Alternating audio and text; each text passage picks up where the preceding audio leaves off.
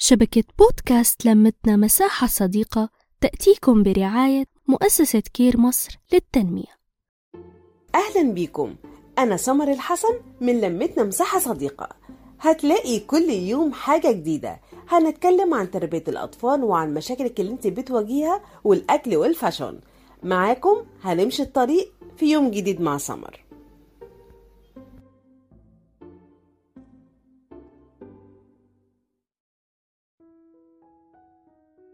كتير مننا لما تيجي تفكر في الجواز بيبقى عندها حيرة وقلق. الشخص ده مناسب ولا لأ؟ تعالي أقولك على شوية نصايح هتساعدك في اختيار الزوج المناسب ليكي.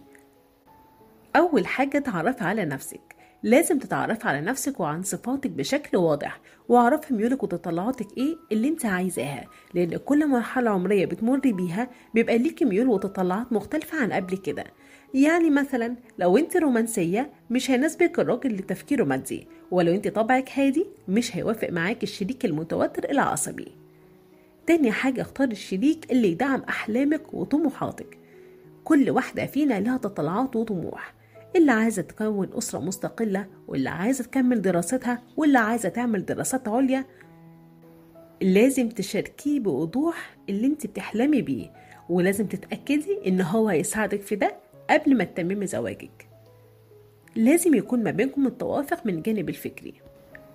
في بعض الرجال والأزواج بيكون لهم اتجاهات متشددة نحو معتقدات وأفكار معينة سواء سياسية أو دينية أو اجتماعية.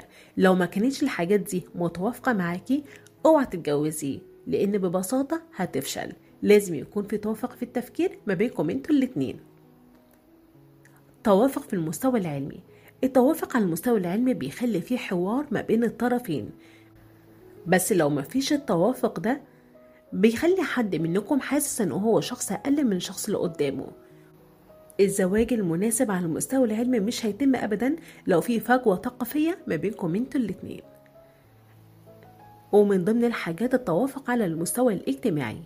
الفروق الاجتماعية الكبيرة ما بين الطرفين بيخلي مفيش عدم التوافق. التطلعات بتبقى مختلفة والعادات بتبقى مختلفة. أغلب العلاقات اللي فيها فوارق اجتماعية كبيرة بتنتهي بالفشل عشان كده لازم يكون الطرف التاني من مستوى اجتماعي قريب لمستوى الطرف التاني عشان تكون العلاقة ناجحة. الشعور بالأمان والارتياح النفسي من أهم النقاط اللي انت لازم تخلي بالك منها وانت بتختاري شريك حياتك. ممكن يكون الشخص اللي قدامك فيه كل الصفات اللي انت عايزاه في توافق في الفكر وتوافق في المستوى الاجتماعي وكل حاجة بس مش حاسة معاه لا بالأمان ولا الارتياح النفسي.